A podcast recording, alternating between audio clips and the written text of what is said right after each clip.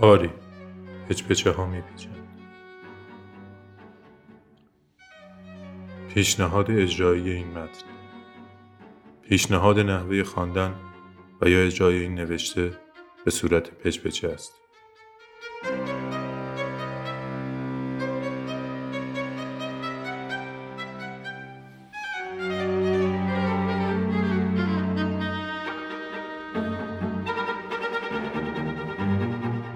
پچپچه چیست؟ بلندترین صدای آرام به قصد ارتباط با مخاطب یا مخاطبانی. تفاوتش با حرف درگوشی در امکان داشتن چند مخاطب است در حالی که حرف درگوشی تنها یک مخاطب دارد. همچنین تفاوتش با نجوا اساسا در داشتن و یا عدم داشتن مخاطب است. نجوا می تواند مخاطبی نداشته باشد اما پچپچه نه. و تفاوت مهمتر در پچپچه یک حضور قیاب است. حضور قیابی که اساساً این نحوه از سخن گفتن را به وجود آورده. حضور کسی که نباید بشنود اما هست. حضور کسی که در آن ارتباط نباید باشد اما آنجا هست و به این واسطه همواره قدری هیستریک است. و تفاوت می کند با نجوا که حال و هوایی عرفانی و آرامش بخش دارد. البته از زاویه بهتر هم می توان صورت بندیش کرد. در حضور پررنگ یک شخص مابقی ارتباط ها ناممکن نمی شود بلکه به صورت پچپچه در می آید. پس مشخص شد این نوشته در چنین موقعیتی نوشته شده و همچنین لاجرم برای بازیابی این لحظه که من درش هستم با چنین موقعیتی هم باید خوانده، اجرا و یا شنیده شود.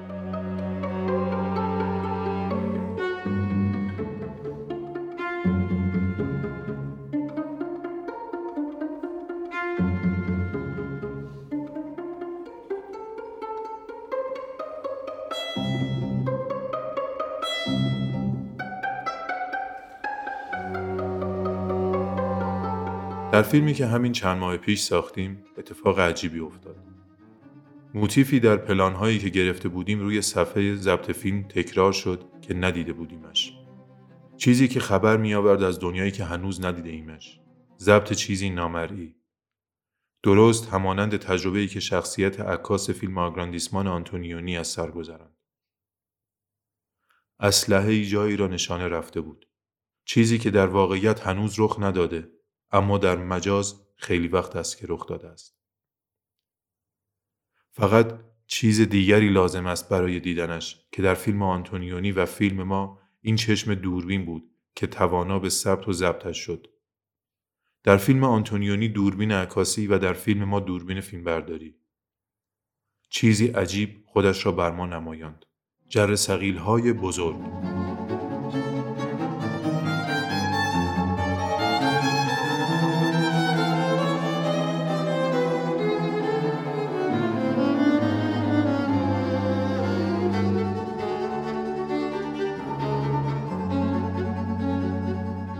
بازوهای بسیار بسیار بزرگی که تنها به کار سازه های بسیار بسیار بزرگ می آیند. نه ماشین های جر سقیل. آنها که ثابتند و در محل ساخت و ساز برپا می شوند و تا انتهای کار باقی می مانند. جر سقیل ها با رنگ زرد تند که به نارنجی می زنند. همان اسلحه فیلم آگراندیسمان بود. همان غریبه بود که به موتیف آشنای فیلم ما تبدیل شد. در اکثر پلانهای فیلم ما بودند. شمال و جنوب و شرق و غرب نمی شناخت. همه جای تهران برپا بودند. دیده بودمشان اما ندیده بودم. تا وقتی بعد از فیلمبرداری راشها را دیدیم. بودند و در بودنشان اصرار داشتند. مثل یک عالم پیگیر که هر چقدر به حرفش گوش نمی‌دهی باز هم میآید و دلیل و برهان میآورد برای حرفش بود و اصرار داشت مثل یک مگس در شب آرام و گس تابستان. بود و بودنش چیزی می‌گفت. همانطور که بعد از آن لحظه فیلم آگراندیسمان فیلم تبدیل به یک فیلم کاراگاهی شد تم و ژانر زندگی ما هم کاراگاهی شد.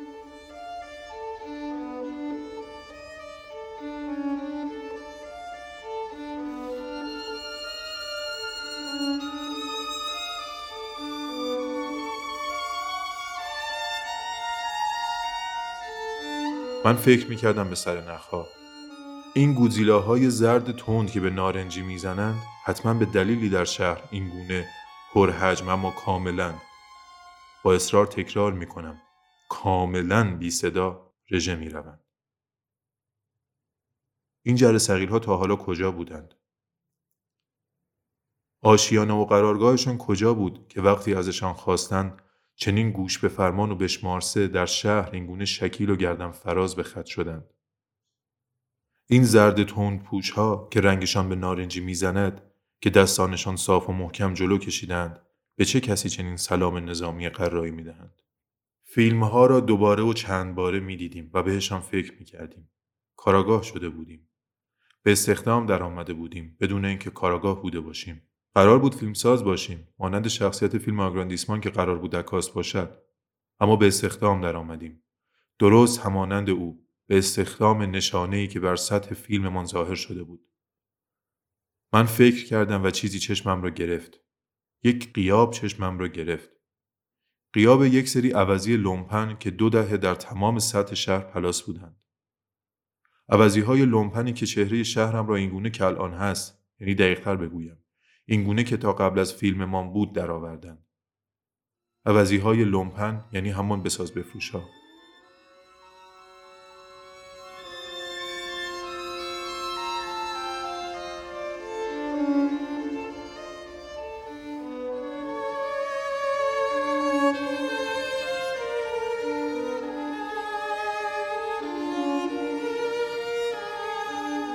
ما برای ساخت این فیلم به لوکیشن های زیادی نیاز داشتیم و به همین خاطر تقریبا سوراخی نبود در این کلان شهر که نگردیم.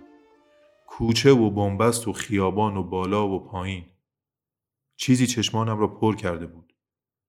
چرا ساخت و سازهای کوچک وجود ندارند؟ بنا به ذهن ماکروفریمان هم سریع برایش یک پاسخ تند و زود و سریع هم پیدا کردیم. که خب کرونا هست و رکود اقتصادی و تحریم و در این اوضاع اقتصادی همه چیز از دست رفته است و و ته دلم هم خوشحال بودم که این عرازل هم بالاخره یک چیزی پیدا شد که کاسه و کوزشان را به هم بریزد.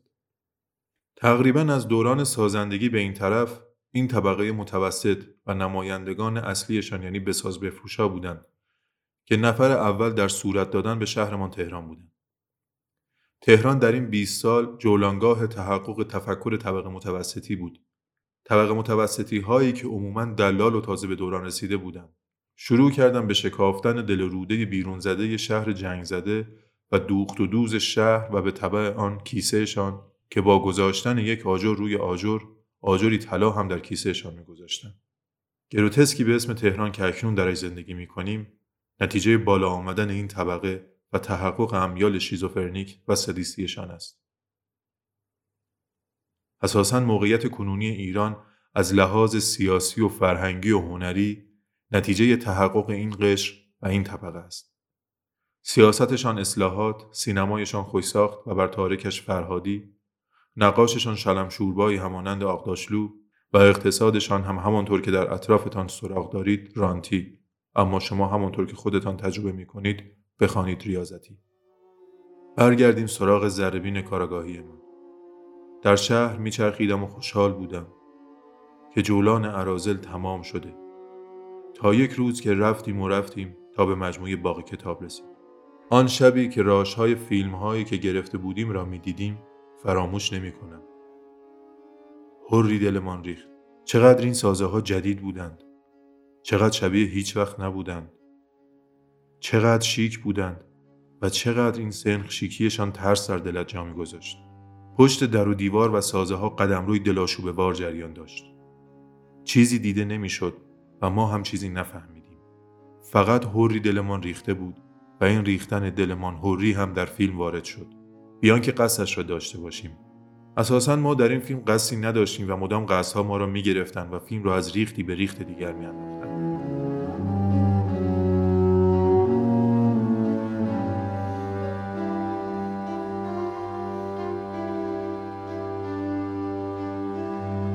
چیزی که در دلم سنگینی می کرد این یک سال این یک سال کرونا نحوه تجربه زمان بود. زمان حال اساسا قایب شده بود. چیزی جالب به ذهنم می رسد برای صورت بندیش زمان به حالت تعلیق تجربه می شود زمان حال معلق شده و فقط زمان آینده حضور دارد. مثل لحظه های تعلیق سینمایی. مهم نیست شخصیت در لحظه اکنونش زنده است مرده است یا چی. سایه‌ای که چاقو را حمل می کند و زندگی شخصیت مورد علاقه ما را تهدید می کند مهم می شود. آینده رخ نداده چنان سنگینی و سایه روی زمان حال می اندازد که اکنون در خودش خم می شود. اکنون غیب می شود. الان است. پایت در اکنون است. اما اکنون فرو ریخته است. تو پایت روی چیزی است که نیست. تو معلق می شوی. تجربه تعلیق چیزی روانشناسانه نیست. چیزی زمانشناسانه است. تجربه این سال تجربه این تلاشی اکنون است. تجربه ندیدن اوباش به ساز بفروش بعد از دیدن مجموعه باغ کتاب چنین تجربه است. هرچند کتاب پیش از آن احساسش می کردم. در آن لحظه سراحت بیشتری یافته بود. البته نه سراحت بیانی، سراحت احساسی. این حس بود تا بعد از فیلم که تصویر سربازان زرد تونپوش که رنگ یونیفرمشان به نارنجی می‌زد با پس زمینه گاهی توسی و گاهی آبی آسمان شهرمان خودشان را روی صفحه ضبط دوربینمان نمایشی کردند و بر حضورشان اصرار کردند. ساخت و سازهای میانمایه طبق متوسطی نبودند و اما ساخت و ساز متوقف نشده بود. فقط چیزهای عظیم در شهر در حال ساخت بود. سازه های آنقدر بزرگ که این قولها باید مسالهش را جابجا می‌کردند. بالابر و ماشین جر سقیل برای این سازه ها شوخی های بیمزهی به نظر می رسند. چیزی که جمع کاراگاهیمان بهش رسید این بود که شهر در حال پوست انداختن است. شهر دارد چیز دیگری می شود. تهران اکنونی به تعلیق در آمده. کنونیت تهران هیچ است. هیچ تحلیل حاضر آماده نمی توانست معمای این بیگانگان زرد را حل کند. آنها نشانه های چنان عظیمند که هنوز چشمان غیر مسلحمان برای دیدنش آماده نیست. چشم هم مانند صدا فراسوت و فروسوت دارد. چیزی متفاوت از فرابنفش و فرو قرمز که دیدن را برایمان مرئی می کند. چیزهای خیلی بزرگ و خیلی کوچک. شهر چنان در اشل خیلی بزرگ دارد تغییر می کند که نمی بینیمش. همانند وقتی که در دست خورده بورژواها در اشل خیلی کوچک این اتفاق برایش افتاد. بازوهای نارنجی در کنتراست دلنشینی که با آبی آسمان دارند همانند دستهایی هستند که از دل آسمان بیرون میآیند و چیزهایی را در شهر جابجا می کنند. اینقدر اینها بزرگند که خیلی عادی خانه ها و خیابان ها را بر می دارند و پرت می کنند یه گوشه.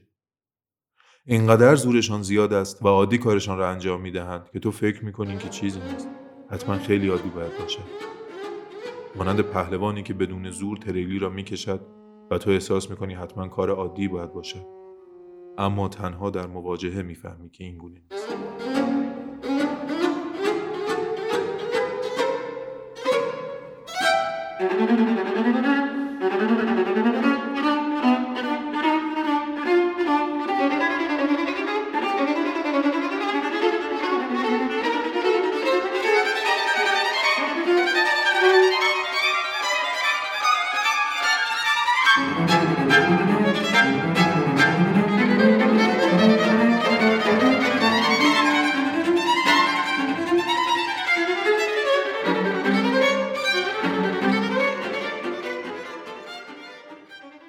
تنها وقتی مجبور می‌شوی 80 درصد پلانهای فیلمت را اکستریم لانگ شات یعنی همان نمای خیلی خیلی باز بگیری می‌فهمی که کار از کار گذشته است. چرا؟ چون این جر سقیل ها در هیچ قابی جایشان نمی شود و بدتر اینکه ترکیب بندی هر قاب دیگری را هم برهم می‌زنند. و تو با فیلمی مواجه می‌شوی که شخصیت هایت چهرهشان را از دست دادند. حتی می توان جسورتر بود و پیش رفت. بدنشان و فیگورشان را هم از دست دادند. خیلی در این قابهای عظیم دیده نمی شوند. اینها را چشم من نمی توانست ببیند. دوربین بود که ثبتش می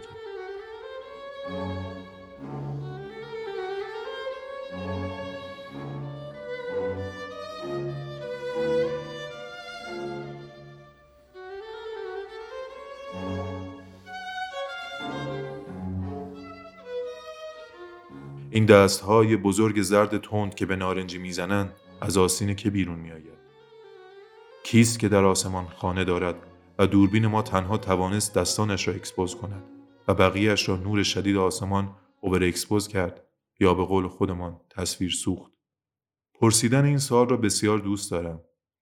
چرا که پاسخش ما را به مبحث آرایه ادبی سوق می‌دهد. چرا که تنها باید اینگونه از اون نام برد. باید از تمثیل استفاده کرد، از استعاره. باید از جناس استفاده کرد، وزن کلمات. باید از حذف زیاد استفاده کرد. بیشتر از آن که تصور می‌کنی. هم حذف به قرینه معنوی و هم حذف به قرینه لفظی. اینجاست که باید بار دیگر به تارکوفسکی رجوع کرد اما این بار متفاوت از دهه 60 و 70 که در ایران گل کرده بود. باید به استعاره و تشبیه و حذفهایش توجه کرد. نه به معنای عرفانیشان بلکه به واسطه توان و امکان بیانیشان در آن برهه تاریخی که میزیست. و فیلسوف دوران ما تنها یک نفر می‌تواند باشد. تنها و تنها یک نفر به خاطر شامه و تشخیص سریش. والتر بنیامین. چیزی بزرگ که نه. چیزی بسیار بسیار بزرگ به شهر حمله کرده است. جر فقط بازو نیستند. گوش و چشم هم دارند. حالا یا روی خودشان یا در آنجا که نتوانست دوربین ما ثبت کند. چیزی بزرگ رخ داده و ما در وضعیتی هستیم که بنیامین تشخیصش داد. برنده شد تمام. گواهش فیلمی که 80 درصدش ایستریم لانگشات شد. اما نومیدی نتیجه این شکست. نومیدی است تجربه رقص و چرخش بی امان این دست های بزرگ زرد بر فراز آسمان شهرمان. نومیدی